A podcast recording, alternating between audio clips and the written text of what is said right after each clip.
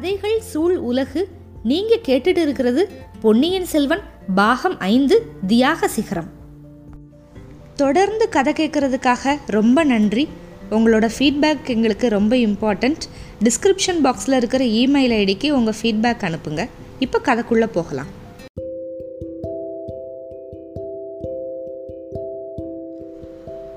பொன்னியின் செல்வன் பாகம் ஐந்து அத்தியாயம் எழுபத்தி எட்டு நண்பர்கள் பிரிவு. கொள்ளிட பெருநதியோட படித்துறையை நெருங்கி நாலு குதிரைகள் வந்துக்கிட்டு இருந்துச்சு. நாலு குதிரைகள் மேலேயும் நாலு வீரர்கள். எல்லாம் நமக்கு தெரிஞ்சவங்க தான். பார்த்திபேந்திரன் கந்தமாறன் வந்தியத்தேவன் பொன்னியின் செல்வர் நாலு பேர். இவங்களில் மொதல் ரெண்டு பேர் அதாவது பார்த்திபேந்திரனும் கந்தமாறனும் படகுல ஏறி கொள்ளிடத்தை கடந்து வடதிசை நோக்கி பிரயாணம் பண்ணுறதுக்கு ஆயத்தமாக வந்தாங்க. மற்ற ரெண்டு பேரும் அவங்களுக்கு விடை கொடுத்து அனுப்புறதுக்காக வந்தாங்க. படகு துறை அடைஞ்சதுமே நண்பர்கள் நாலு பேரும் குதிரையிலிருந்து கீழே இறங்குனாங்க. கந்தமாரா உன் பழைய நண்பன் கிட்ட உன் கோவமெல்லாம் போயிடுச்சுல இல்லை இன்னும் ஏதாவது மிச்சம் வச்சுக்கிட்டு இருக்கையா? அப்படின்னு கேட்டார் பொன்னியின் செல்வர்.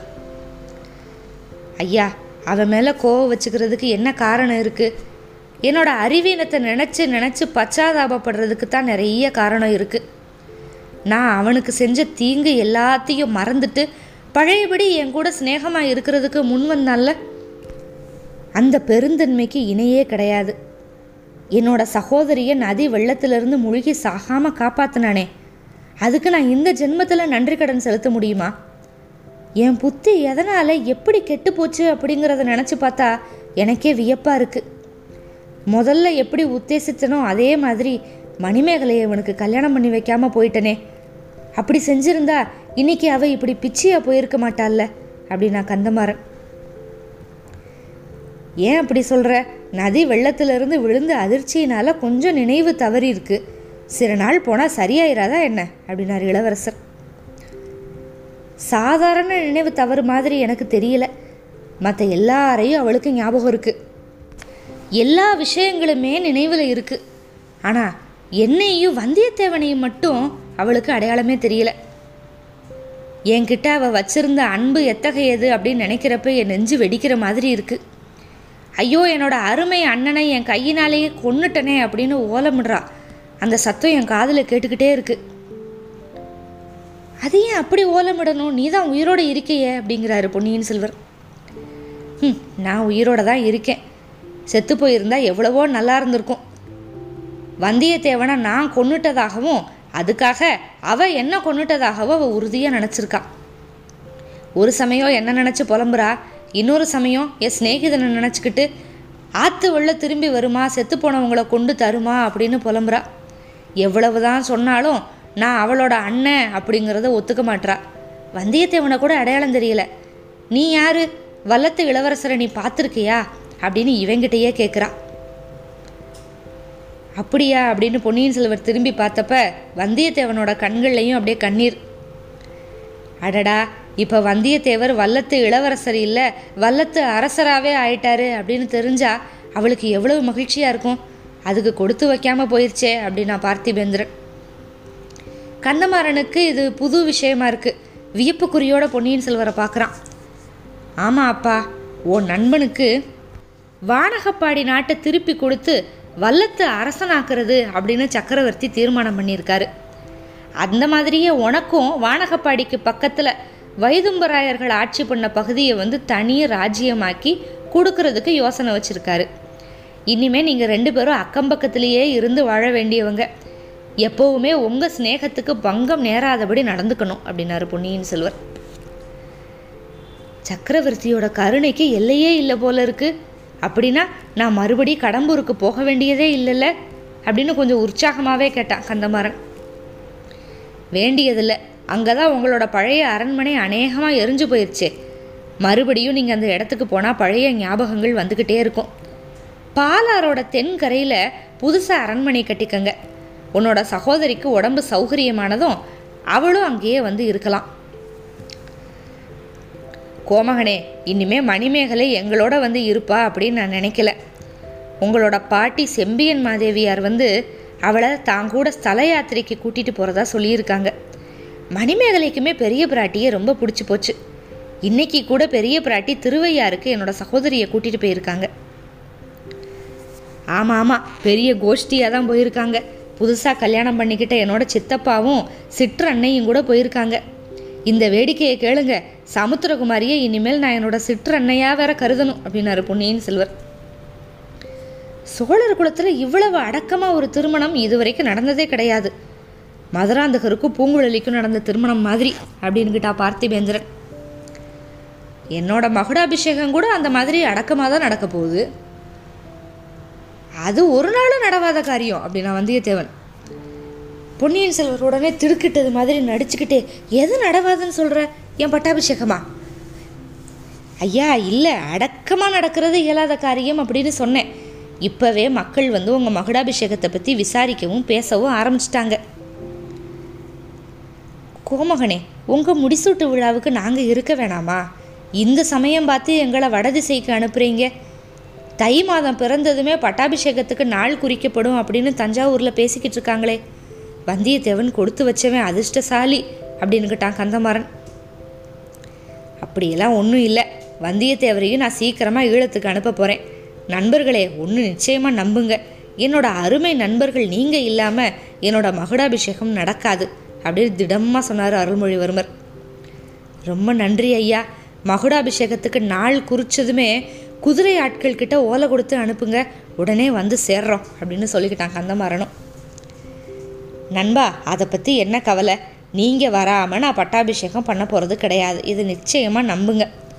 நான் எதுக்காக பட்டாபிஷேகம் செஞ்சுக்கிறேன் அப்படிங்கிறதையும் மறந்துடாதீங்க அரண்மனை நிலா மாடங்கள்லையும் உத்தியான வனங்கள்லையும் உல்லாச பொழுது போக்குறதுக்காக நான் முடிசூடிக்க போகிறது கிடையாது. ஈழ நாடு போனதுலேருந்து நான் கண்டுக்கிட்டு வர்ற கற்பனை கனவுகள் எல்லாத்தையும் உங்ககிட்ட நான் ஏற்கனவே சொல்லியிருக்கேன். இன்னொரு தடவை சொல்கிறேன் என்னோட பாட்டனாரோட தந்தை பராந்தக சக்கரவர்த்தியோட காலத்தில் சோழ சாம்ராஜ்யம் அடைஞ்சிருந்த மகோன்னத நிலையை விட நம்ம காலத்தில் அதிகமாக மேன்மை அடையணும். நாலா பக்கமும் ராஜ்யத்தை விஸ்தரிக்கணும். வடக்கில் கங்கை நதிக்கரை வரைக்கும் கிழக்கில் கடல் கடந்து ஸ்ரீவிஜய ராஜ்யம் வரைக்கும் சோழ நாட்டு படைகள் போய் புலிக்கொடியை நாட்டணும். மேற்கில் மலைநாடு அதுக்கப்புறம் கடலில் இருக்கிற லட்சத்தீவுகளையும் கைப்பற்றி நம்ம படைகளையும் அங்கே நிலச்சி இருக்க வைக்கணும். மலை நாட்டில் சேர அரசன் ஒருத்தன் எங்கே இருந்தோ கிளம்பியிருக்கான். பாண்டிய நாட்டிலையும் அந்த மாதிரி யாராவது ஒரு பாண்டியன் திடீர்னு கிளம்புவான். இந்த புதிய சேர பாண்டியர்களுக்கு பலம் கொடுக்குறவங்க யாருன்னா இலங்கை மன்னர்கள்.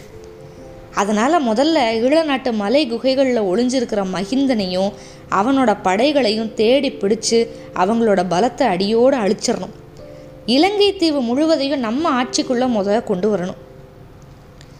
ராஜ்யம் விஸ்தாரமானால் மட்டும் போதுமா? ஈழநாட்டில் இருக்கிற புத்தரோட ஸ்தூபங்கள் இருக்குல்ல அது எல்லாத்தையும் தோக்கடிக்கிற மாதிரி பெரிய பெரிய சிவாலயங்களும் விஷ்ணு ஆலயங்களையும் இந்த புண்ணிய பூமியில் எழுப்பணும். இந்த வீர திருநாட்டில் ஆயிரம் ஆண்டுகளுக்கு பின்னால் வரப்போகிறவங்க நம்ம காலத்தில் செஞ்ச திருப்பணிகளை பார்த்து அப்படியே பிரமிச்சு நிற்கணும் இந்த கனவுகள் எல்லாம் என் காலத்தில் நிறைவேறத்தான் போகுது. நிறைவேற்றியே தீருவேன். அதுக்கு நீங்கள் ஒவ்வொருத்தருமே உதவி செய்யணும். பார்த்திபேந்திரரே சோழ நாட்டிலேயே ரொம்ப உயர்ந்த சைனிய பதவி. என்னோட தமையனார் கரிகாலர் வகிச்சுட்டு வந்த வடதிசை மாதண்ட நாயகர் அப்படிங்கிற பதவியை நான் உங்களுக்கு கொடுத்துருக்கேன். அந்த பொறுப்பை நீங்கள் சரிவர நிறைவேற்றணும். என்னோட அண்ணனோட அகால மரணம் நம்ம பகைவர்களிடையே பலவிதமான ஆசைகளை மூட்டி விட்டுருக்கோம் இப்போ. வேங்கி அரசனும் ராஷ்டிரகூட மன்னனும் சோழ நாட்டில் உள் குழப்பங்கள் நேரிடும். சிற்று அரசர்களுக்குள்ளே போர் வரும் அப்படின்லாம் எதிர்பார்த்து காத்துக்கிட்டு இருப்பாங்க. அதனால் வடபெண்ணை கரையில் நம்ம வீரர்களோட இரும்பு அரண் மாதிரி நீங்கள் காவல் காக்கணும். பல்லவகுல தோன்றலே வடபெண்ணை கரையில் வேண்டிய ஏற்பாடுகள் பண்ணிட்டு கந்தமாறனை அங்கே தளபதியாக நிறுத்தி வச்சுட்டு நீங்கள் உடனே காஞ்சிபுரத்துக்கு திரும்புங்க. அங்கே என்னோட சகோதரர் எடுப்பித்த பொன் மாளிகை இருக்குல்ல அதை சக்கரவர்த்தி வந்து தங்குறதுக்கு உசிதமாக உகந்ததாக செஞ்சு வைங்க. என்னோட தலையில் கிரீடத்தை வச்சதுமே சக்கரவர்த்தி வந்து காஞ்சிக்கு பிரயாணம் ஆகணும் அப்படின்னு ஆசைப்படுறாரு. இதை கேட்டு கந்தமாறன் வந்து கண்களில் கண்ணீரோட கண்ணீர் ததும்ப சொல்கிறான் கோமகனே போர்க்களத்தில் நான் என்னோட போர் திறமையை இன்னும் நிரூபித்து காட்டவே இல்லையே. எல்லை காவல் படைக்கு என்னைய தளபதியாக நியமிக்கிறீங்க? நான் தகுதி உள்ளவனா? அப்படின்னு கேட்டான். நான் தழுதழுக்க கேட்குறான் நண்பா எல்லாம் வல்ல இறைவன் எனக்கு சில சக்திகள் கொடுத்துருக்காரு. யார் யார் எந்த பணிக்கு தகுதியானவங்க அப்படிங்கிறத எளிதில் கண்டுபிடிக்கிற சக்தியையும் எனக்கு கொடுத்துருக்காரு. உன்னை வடக்கு எல்லை படைக்கு தளபதியாக வச்சிருக்கேன்ல அந்த மாதிரி உன்னோட நண்பர் வல்லத்து அரசரை ஈழப்படைக்கு தளபதியாக நியமிச்சிருக்கேன். ரெண்டு பேரும் உங்கள் கடமைகளை ரொம்ப நல்லா நிறைவேற்றுவீங்க அப்படிங்கிற நம்பிக்கை எனக்கு இருக்குது அப்படின்னாரு. இன்னும் சில காலத்துக்கு இவங்களில் ஒருத்தரை வடக்கு எல்லையிலேயே இன்னொருத்தரை தெற்கு எல்லையிலேயே வச்சிருக்கிறது நல்ல யோசனை தான் எங்கேயாவது சேர்ந்துருந்தா நீங்களும் அங்கே இல்லாமல் இருந்தா பழைய ஞாபகம் வந்து ரெண்டு பேரும் மோதிக்கிட்டாலும் மோதிக்கிருவாங்க அப்படின்னா பார்த்திபேந்திரன். ஐயா இனிமே ஒரு காலும் அந்த மாதிரி நடக்கவே நடக்காது அப்படின்னு கந்தமாறன் சொல்லிக்கிட்டே வந்தியத்தேவன் பக்கத்தில் போனான். நண்பா என்னோட தவறுகள் எல்லாத்தையும் நீ மன்னிச்சிட்டே இல்லை அப்படின்னு கேட்டான். வந்தியத்தேவன் வந்து அதுக்கு வாயினால் பதில் சொல்லாமல் ரெண்டு கைகளையும் நீட்டி கந்தமாறனை வந்து அப்படியே மாறுபுற கட்டி தழுவிக்கிட்டான். நண்பர்கள் ரெண்டு பேரும் கொஞ்ச நேரம் மௌனமாக கண்ணீர் உகுத்தாங்க. அப்புறம் பார்த்திபேந்திரனும் கந்தமாறனும் போய் ஆயத்தமாக இருந்த படகுல ஏறிக்கிட்டாங்க. படகு நதியில் பாதி தூரம் போகிற வரைக்கும் பார்த்துக்கிட்டே இருந்துட்டு பொன்னியின் செல்வரும் வந்தியத்தேவனும் தஞ்சையை நோக்கி குதிரைகளை திருப்பி விடுத்தாங்க. இனி பொன்னியின் செல்வரோட மகுடாபிஷேகத்துக்கு நம்மளும் காத்திருக்கலாம். அடுத்து தொடர்ச்சியாக என்ன நடக்க போகுது அப்படின்னு சொல்லிட்டு பார்க்கலாம்.